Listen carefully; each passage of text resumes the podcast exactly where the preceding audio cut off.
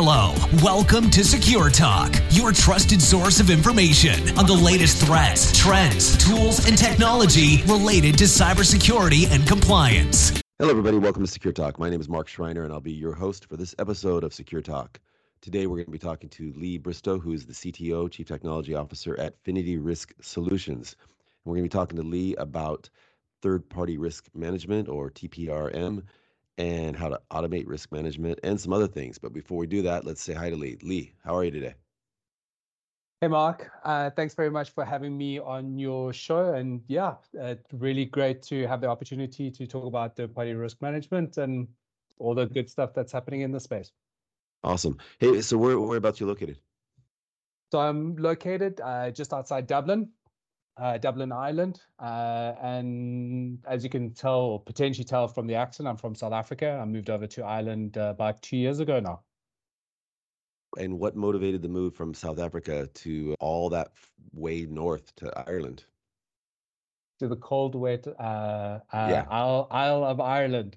Um, business, business, Mark. Business. So, uh, as the founder of uh, Phinity Risk Solutions, we we decided that we wanted to um, move our business into the into the northern hemisphere.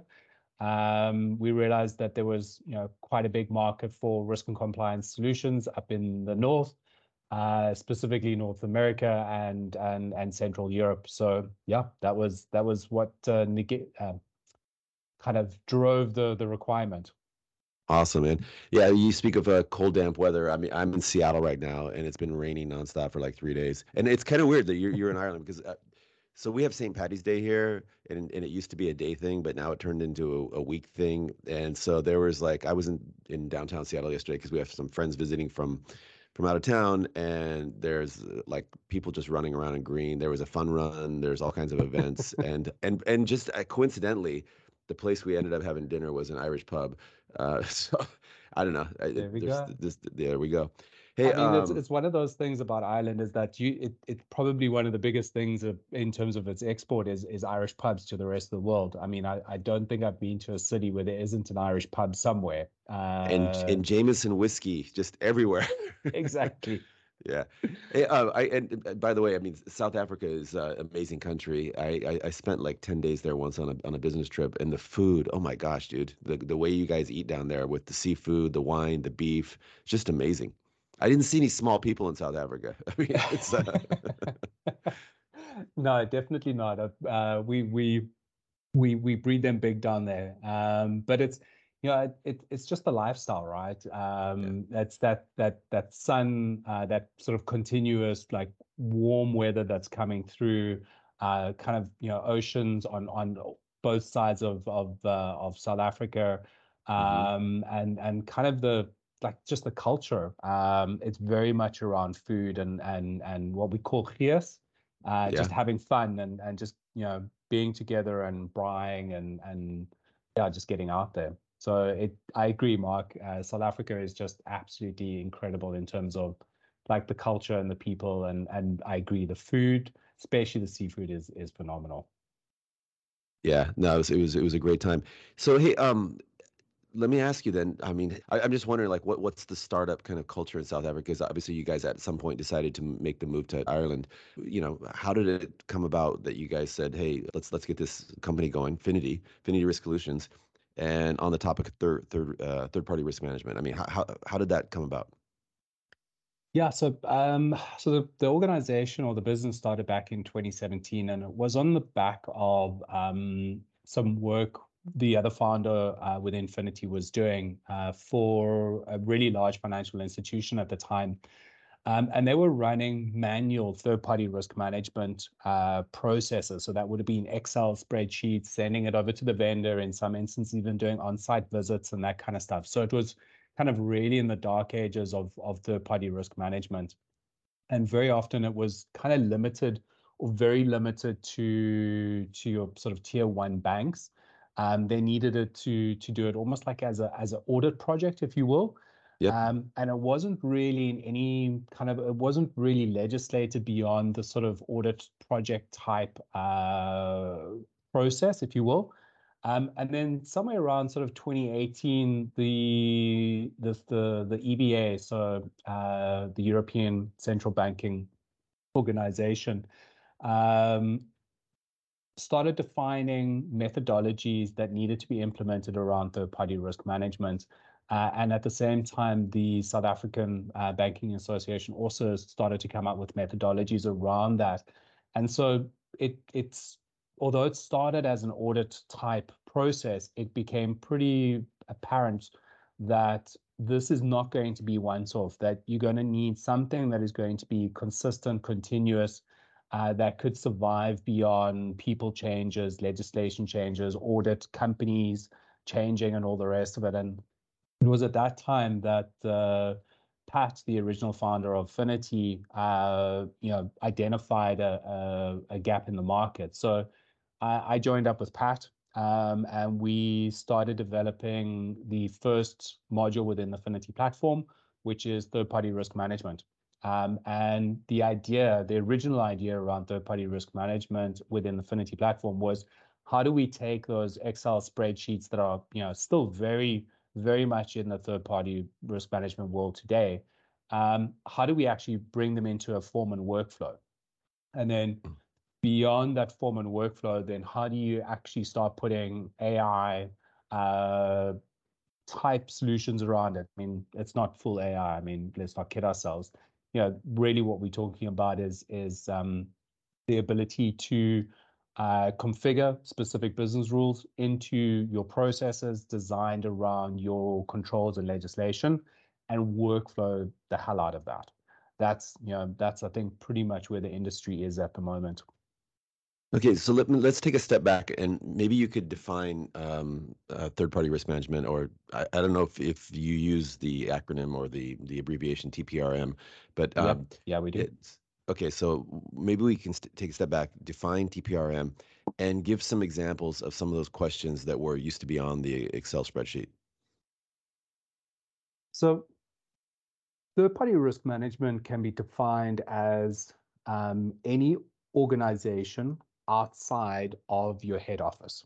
Okay, so if you can think of your as your as your group company, your central group company, your highest company within your organization, anything outside of that is considered a third party. Okay, um, you could also you could also bring into account fourth parties, but we'll we'll keep it simple. Inside that, everything outside of that is considered a third party. That could be even subsidiary organizations. That could be your supply chain. It could be your distribution chain. It could be, uh, you know, partners that you're working with to create new software solutions. Um, that is what a third party is. So when you look at it in that context, we all, well, in the Western world, we we operate within an open market, right? Mm-hmm. Within that open market, we need to assess uh, the risks and opportunities uh, that are that are presented to us. And those risks are anything that could be that could affect our strategic, tactical, or operational environment. And when we're thinking about third-party risk management, what we're actually thinking about is how can we be resilient to an event that occurs at the third party. So now you can think about that. Okay, so now it's resilience to an event that happens at a third party. So we need to mitigate the effects that it will have on us from an operation, strategic, or tactical perspective. And the actual risk could be financially, it could be um, reputational. Um, those are probably the two main ones. Um, and you can kind of stack everything else underneath that. You know, if there was a, a, gap in services provided, there is a financial impact and there's a reputational impact to to the organization. So just coming back to the definition, so now that we understand that it's basically any any organization outside of our group, we now need to think about that, which means that there are a number. You could be a really small business, but you could be relying on up to 25 different third parties in terms of, you know, the big ones will be pretty easy, your Microsofts, your Amazons, and those kinds of things. But below that could be all of your second second tier suppliers um, from your accountants to your consultants to your printer uh, service to your marketing team, all of those third parties you're sharing data with, um, they're providing services directly to your customers.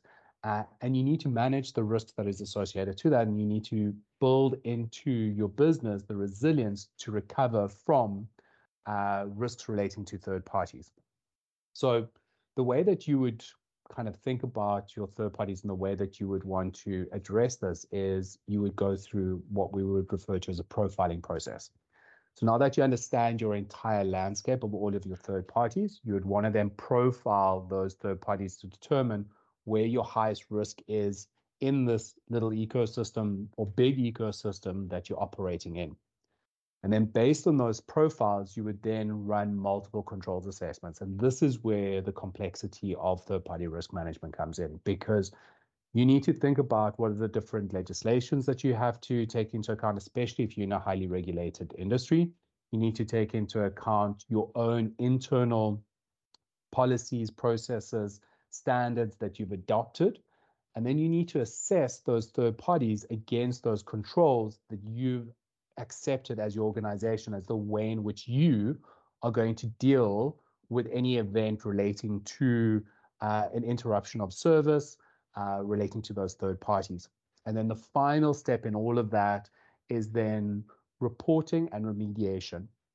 So I've joined reporting and remediation together is because once you know who your third parties are, you've profiled them, you've run all of those controls assessments, you now know where the issues are.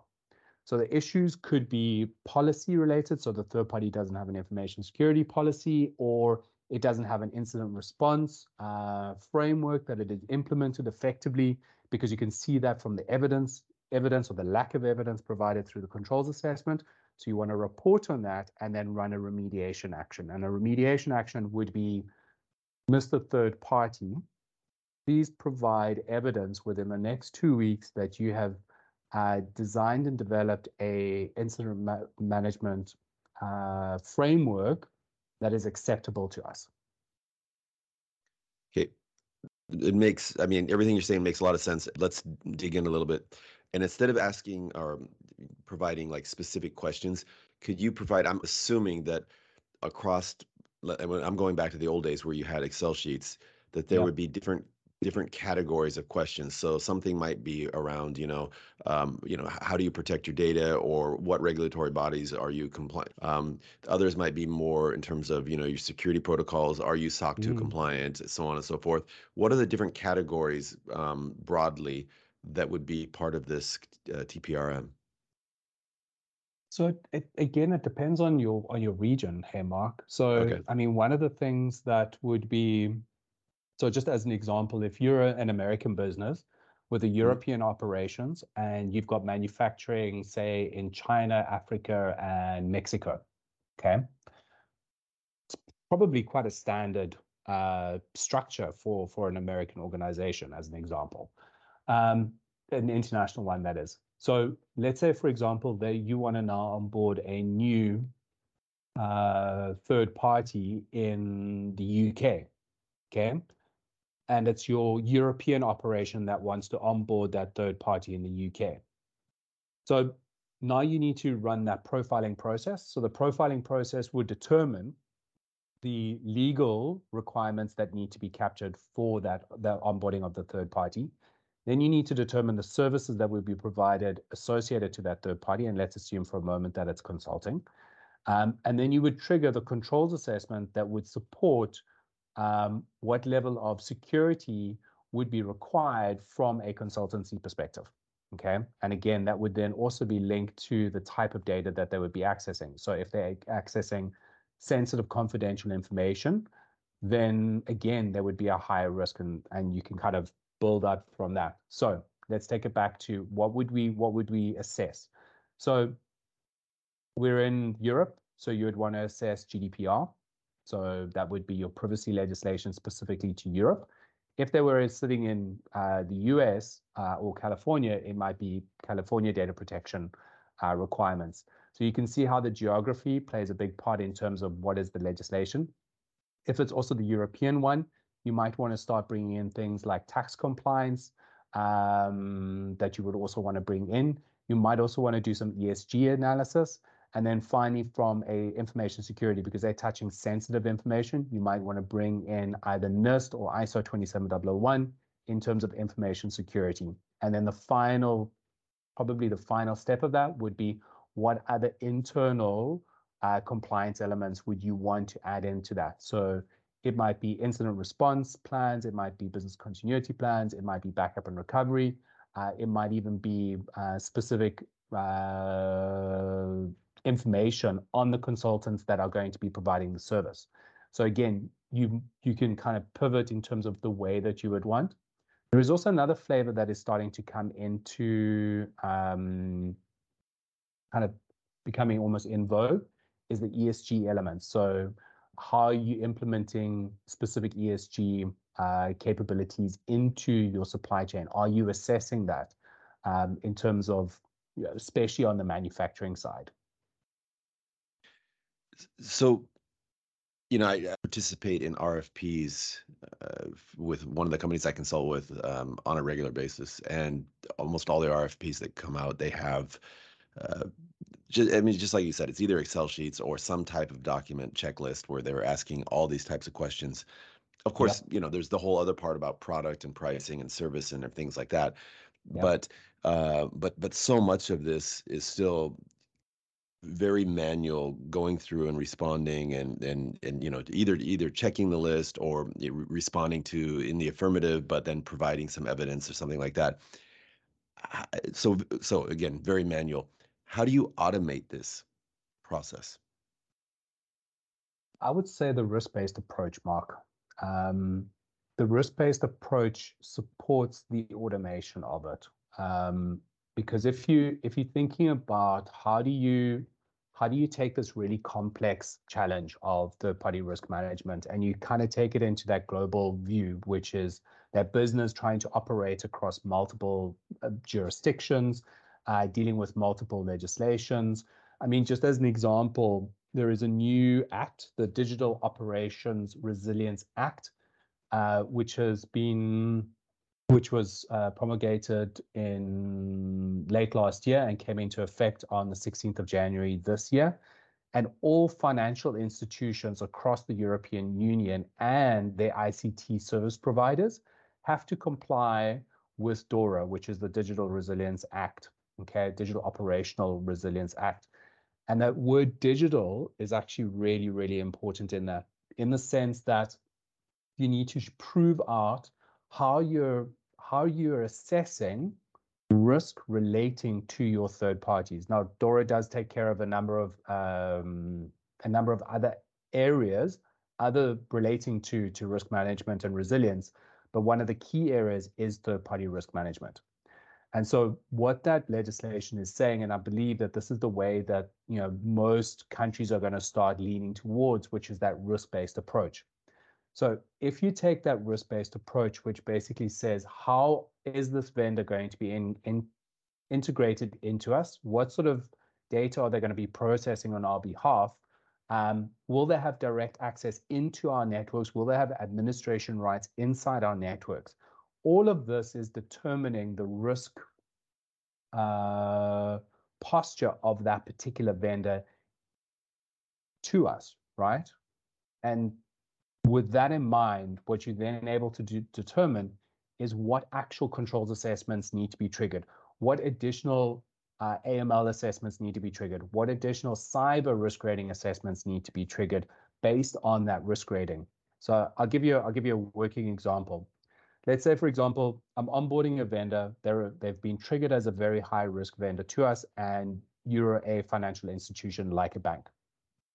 So based on that, you're going to throw the kitchen sink at them. You're going to throw your ISOs, your uh, your uh, your NIST assessments, your privacy assessments, um, your digital resilience assessments, everything. So you're looking at maybe 10 to 12 different assessments that you're going to fire out to them. Okay.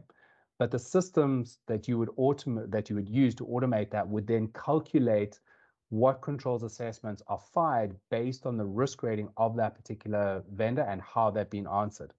Then based on the control effectiveness of their responses, you would then trigger additional cyber risk rating analysis. So that could be maybe BitSight or Black Kite would then do additional analysis of that You then might also then go, okay, well, you know, they're a really high risk to us. So now we want to go and do AML, so anti-money laundering analysis on uh, their leadership. Um, and we might even want to do PEPs against their leadership.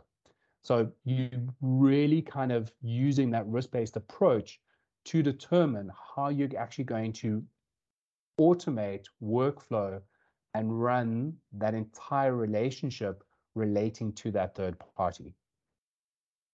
Okay, so is the automation part that Phinity Risk Solutions provides, is it in terms of uh, helping companies to kind of assemble the appropriate questions uh, that need to be re- asked, or is there an, a way to automate just checking things without actually going through a questionnaire? Like, for example, you know, looking at uh, different external signal that can can tell you things about the company. Like, for example, are you know are they using HTTPS um, or uh, have they achieved certain ISO certifications because it's been posted here? Is I mean, give, give me an example of the how the automation actually works for Phinity. Yeah. Okay, so the automation specifically for Phinity, um, mm-hmm. I, I, Mark, if I can maybe ask it in, in, in two ways. So, A, the automation for Phinity, but also just in terms of where I think the industry is going in terms of the, the automation as well, if, uh, if I may kind of do a bit of soothsaying as well. Please. So from a from Phinity perspective, the automation for Phinity or within Phinity is based on the ability to integrate an organization's rule structures and controls uh, into a single single repository.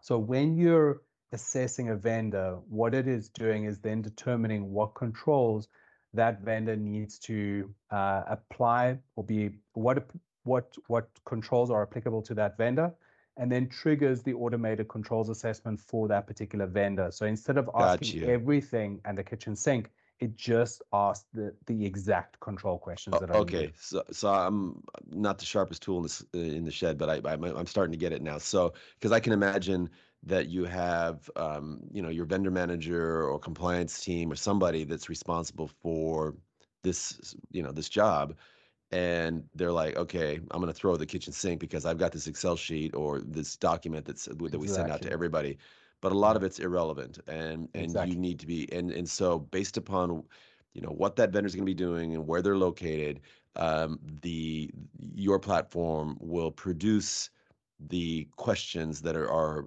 appropriate for them. Exactly. Yeah, okay. that's it. Yeah.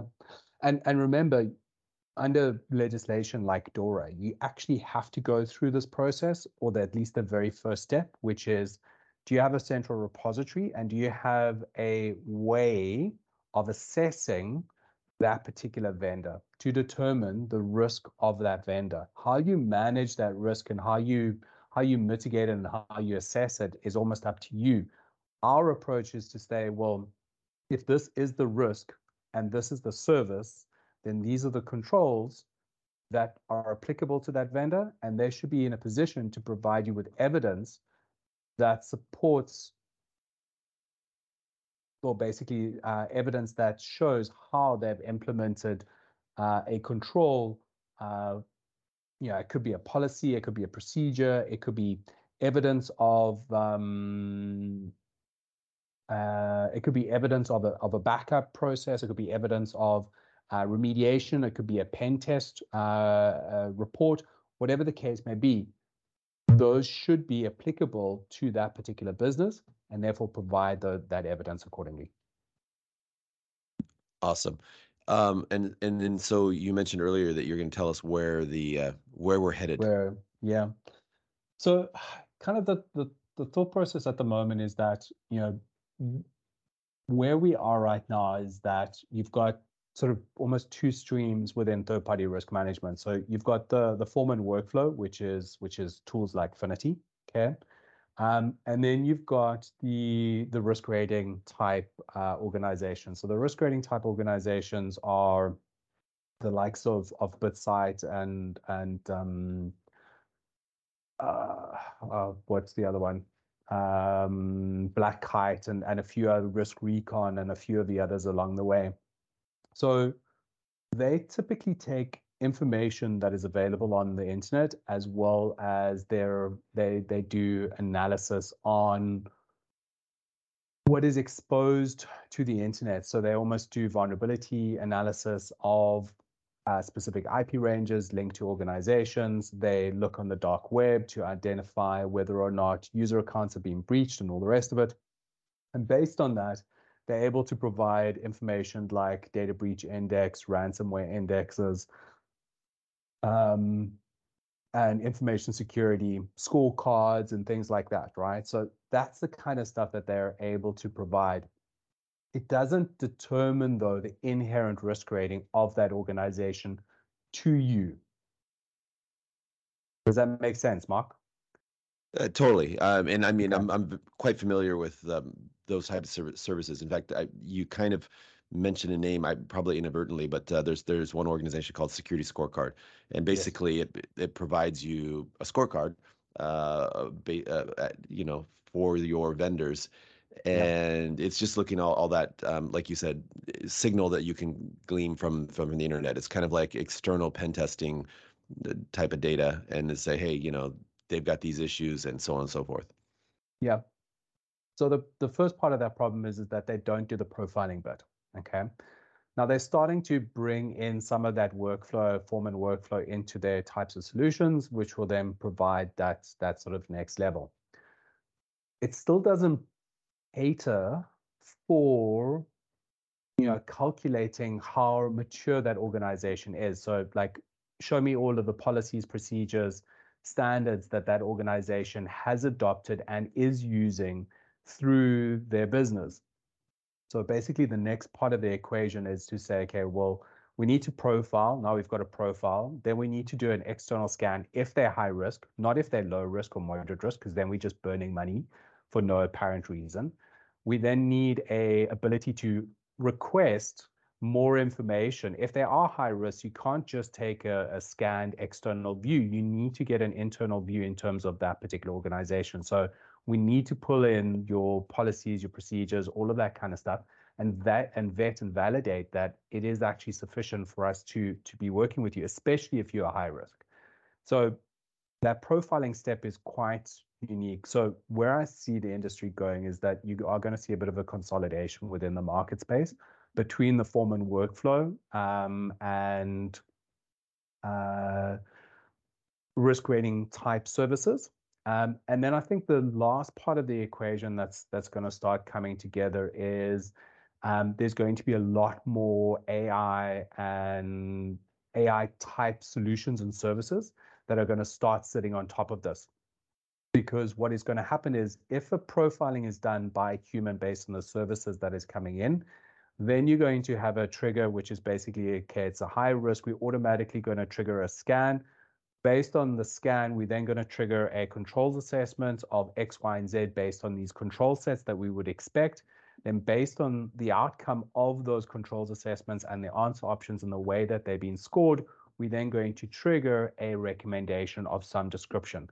So it's going to be bringing together each one of those different, each one of those different steps to almost bring out a kind of a, kind of a logical view of that vendor. So an aggregated logical view of that vendor with all of these multiple data points that basically says based on all of these risk um, triggers, metrics, we recommend X.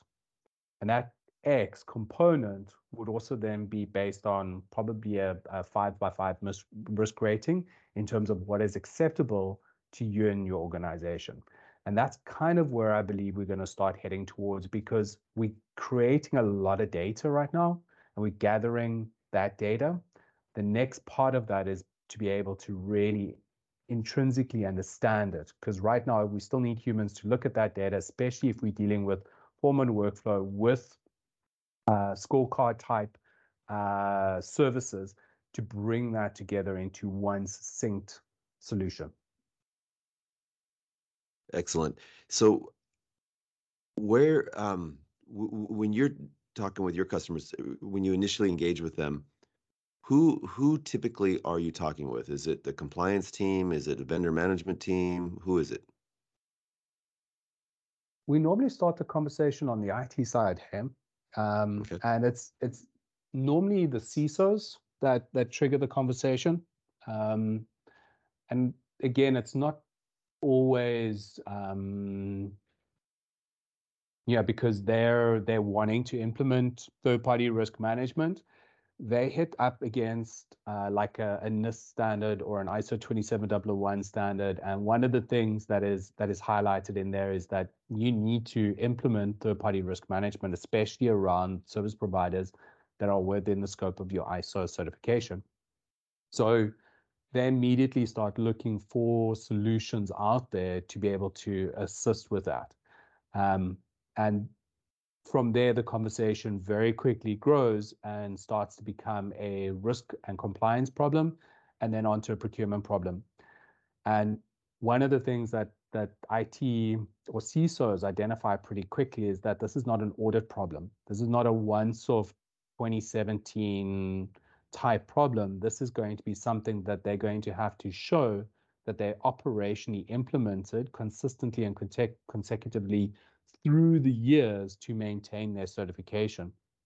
And then when you see that, and then you start seeing legislation like DORA coming out, um, it becomes pretty apparent that you can't just implement this within the isolation of, of, of your IT environment. So it starts with a CISO, expands to your risk, and ends up typically with your procurement uh, environment almost taking the lead, if you will. That's that's the evolution I keep seeing. And what are their, you know, top of mind questions that you hear the most often? I mean, I don't care what you're selling. Um, there's always, you know, it, could be, for example, price. It could be security. It could be efficiency. It could be, um, are you able to integrate with this? Do you have connectivity with that? But in in, in the case of of, of T- TPRMs, what are their top one or two concerns? How much time is this going to take? so there's not there's not top one one or two. There you're saying there's just a broad a broad range of concerns. it's just a it, it, it, the top concern is actually how long is this going to take because it's not oh, how okay. long is this going to be oh, implemented. Oh, that is the that much, is the concern. Okay, that is the you. concern. it's literally how much time am I going to lose implementing a third party risk management program because they're suddenly going, you know, I have a day job and my day job is information security, and now what you're telling me is that I now need to manage all of these vendors. I need to get evidence from these vendors on an annual basis. Is that like, Uh, you know, where am I going to find the time to do all of this? Is there, you know, and we show them the workflow and the automation that comes with that, and they go, it it becomes a really big challenge for organizations pretty quickly, and and you know, then they try and see where does this need to live, because. Well, yeah, sorry, go ahead, Mark. No, I was just going to ask you. So, how how long does it take, or how long is this going to take? How do you respond to that? Um, so there is effort effort that is required by that organization, um, and so the first question I often ask is, well, you know, where are you in terms of maturity? You know, do you mm-hmm. have a central repository of all of your vendors? And the answer to that is almost always no. So, like, do you have a list of your IT vendors? Yes, we've got a list of our IT vendors. Okay, well then you you you're already halfway down the road. So then it's typically a um, again it depends on the amount of vendors. But if you're dealing with say hundred vendors, it's you know four to six week project, uh, roughly around about forty to sixty hours. Again, depends on who does it. Um, that designs your profiles, your workflows, your controls assessments and then there is actually somebody that needs to run it. And it's not like this is a nice to have anymore. It's now being legislated that you have to have it, which means that there is a um, a real cost that they need to absorb somewhere within their within their budget, and there's time that has to be allocated. So you again for a program of 100 to of about 100 vendors, you need anything between two hours a week to 10 hours a week, depending on where you are in the cycle. Okay, makes a lot of sense. And can can companies outsource that? I mean, so what I'm actually what I'm asking is is like a, a company like Phinity. Do you, in, in addition to providing the platform, do you also provide the services? So we actually partner. Uh, so we we partner with a number of consulting services and tech managed services companies to to provide that service. we're a platform company. So we provide, we want to build and create really cool workflow and automation, risk and compliance tech. Um, and implementation is typically best done by a consultancy business that understands information security or cybersecurity or procurement compliance. Um, and so we leverage their uh, capability, and it works really well for us. So you know, it you know, then we can work with clients in the states, in in in in Europe, in Asia, uh, and in Africa, um, because you know they they they have the relationships, they understand their clients, they understand their clients' needs um, and budgets, and so it can create and tailor something that would be best fit for them. But yes, Mark, to answer your question, managed services for third-party risk management, I think, is going to become a very big thing in the not too distant future because that's that's kind of the nature of the way that you know things work is is the companies realize they you know they don't know how to do third party risk management so they'll mm-hmm. outsource it and those outsourced companies will tool up and then once that capability is understood and and you know can be actually insourced that will slowly but surely be insourced again definitely it makes makes a lot of sense um, i'm just curious like because Infinity, you're still consider yourself a startup. Is that is that is that correct? Yeah, we do. Um, yeah, we we the probably the first two three years of, of Phinity is is we were refining in terms of what we were doing and how we were how we were doing it. Um, and post our, our migration over to Ireland um, is is really is almost like the second phase of Phinity, if you will. So uh, we still very much consider ourselves a, a startup. Um, because we're breaking new ground, especially around technology and workflow and automation. And um, there's some some really cool things uh, that that will be coming out of Phinity, especially around the AI side, which I'm which I'm really really really excited about. That is you know is going to revolutionize this this space, I believe. Um, yeah, so in that sense, startup all the way. So and and so you are in the startup ecosystem and you're helping other organizations kind of to, you know, to to do their their third party risk management. And I'm wondering like in the case with the the, you know, Silicon Valley Bank, uh, how would I mean, could a TPRM system come into play on anything like that? Um I would love to say I have exact uh, that that I know the answer to that, Mark. I don't. Uh, what I saw recently was that Silicon there was an issue with Silicon Bank over the weekend, but I did not pay too much attention to it. So, uh, if there was a specific breach that was associated to it, or I think there oh, was some investment issues or something like that. I can't. Yeah, there was a run on the bank, and basically they've had to shut it down. Um, they, you know, all so many of their. Um, depositors just uh, wanted their money back and after a while they could they could no longer operate the bank and so they've had to shut it down and the government is now trying to figure out what to do and apparently something like 60 60% of the startups in or VC backed companies in America do their banking primarily with Silicon Valley Bank. So there's all these companies now that are because they can't access their funds and they're saying like how are we going to do payroll? You know how are we going to pay our vendors? And so there's uh, you know there's going to be this trickle down effect.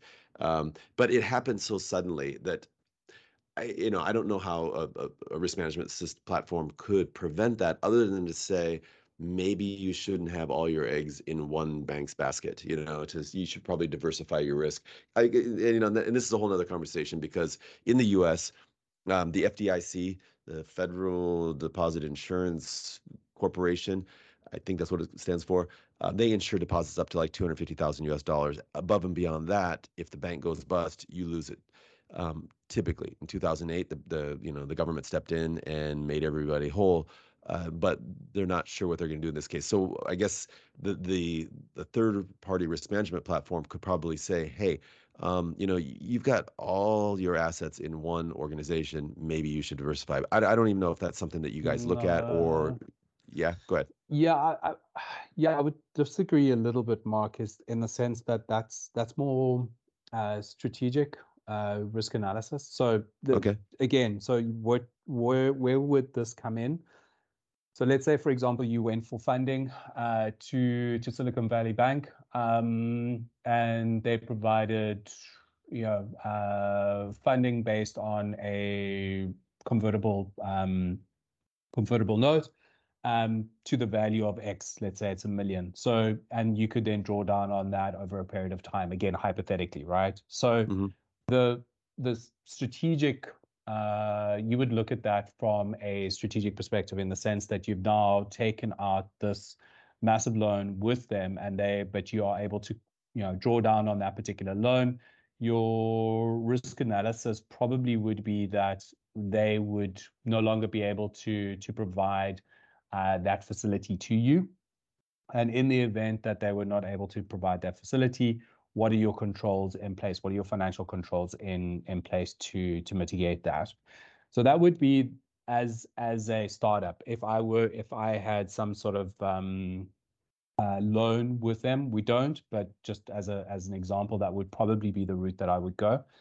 The other side of that, though, is let's say from a banking perspective, um, they could use the Phinity platform to assess um, various startups and the stage of startups and the maturity of those startups.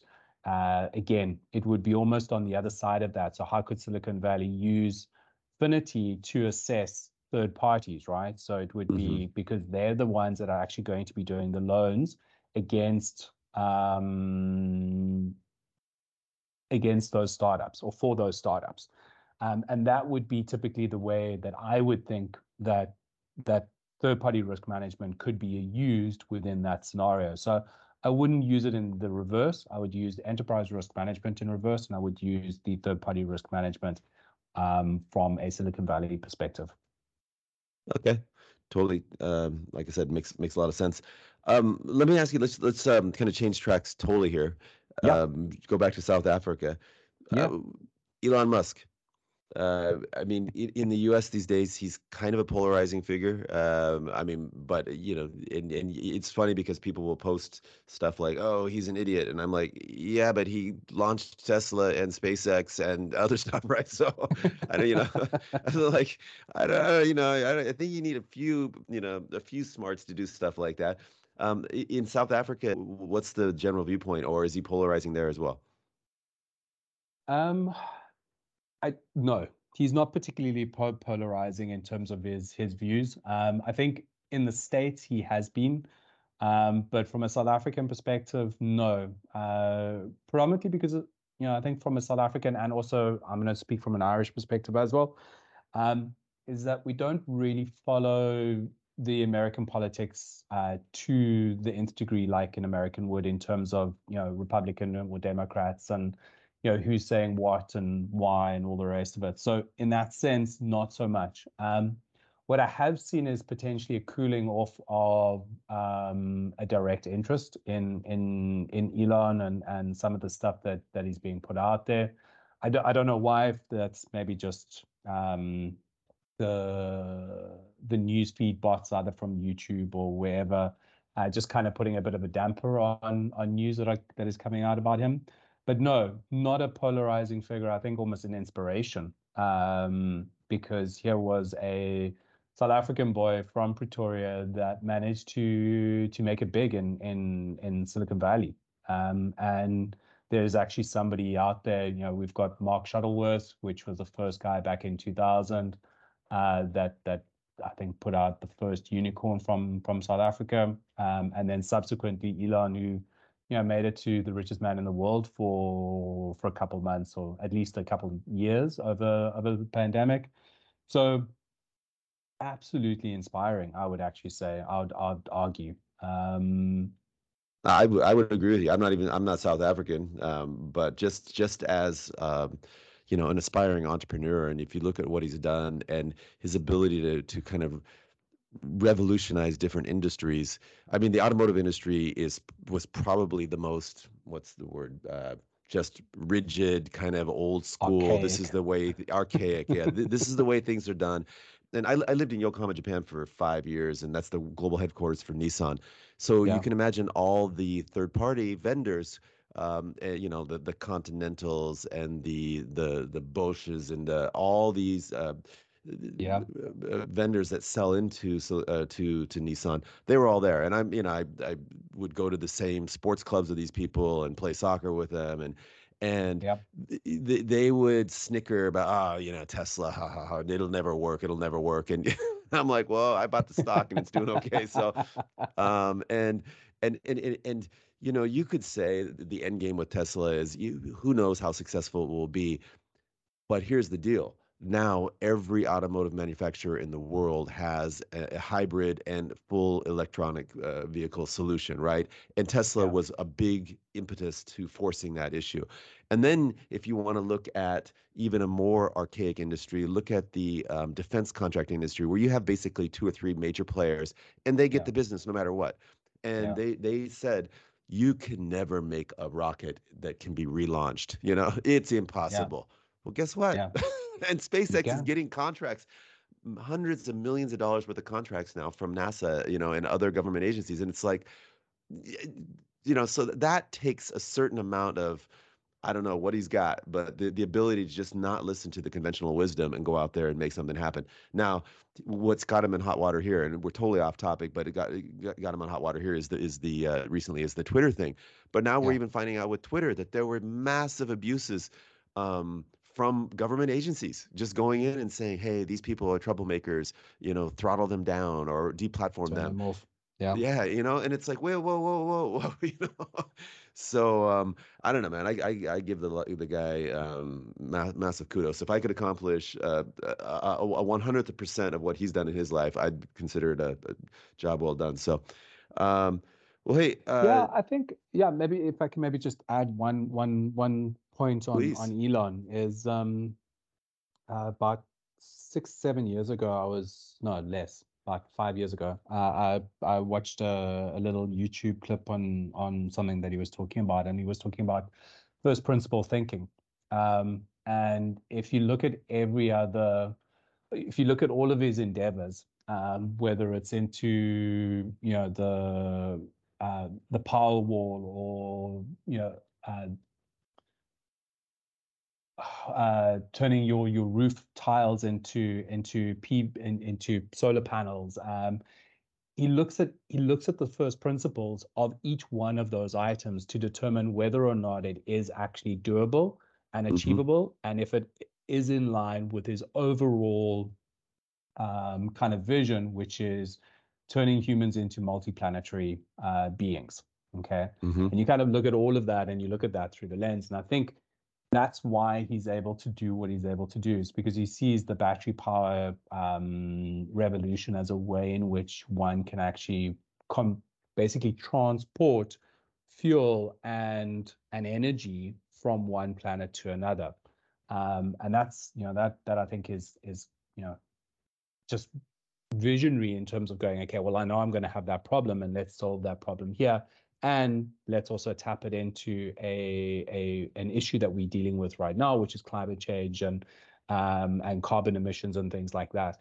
So it's literally it's thinking about that ecosystem and the first principles thinking to break each problem down in, into its most basic form and then determine whether or not in its basic form that it is commercially viable or if anybody's exploiting somebody in terms of the cost of it in terms of batteries it was that the batteries were way too expensive based on the different components that go into a battery. Realizing that and kind of building all the way up and going, okay, well, this is how we're going to build batteries going forward, which will then reduce on the cost, which will then make that product affordable. And it's just that first principles thinking is breaking it down to almost three or four questions that you can ask. And if you can answer those three or four questions, you can ask answer the next and the next and the next and the next. And that I think is kind of the the key to to the success that he's had.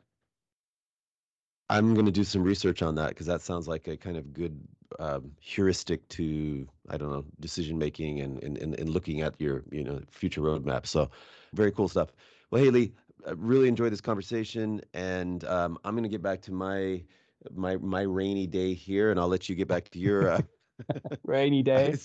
yeah, I'm pretty sure we're on this very similar latitude. But Yeah, it's we uh, I, you know, and, and people come here when they visit, they're like, "Oh, it's so green, it's so nice," and I'm like, "Yeah, um, That's because it rains. yeah."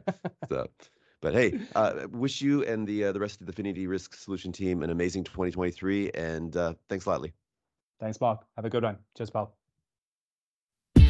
Hello, welcome to Secure Talk, your trusted source of information on the latest threats, trends, tools, and technology related to cybersecurity and compliance.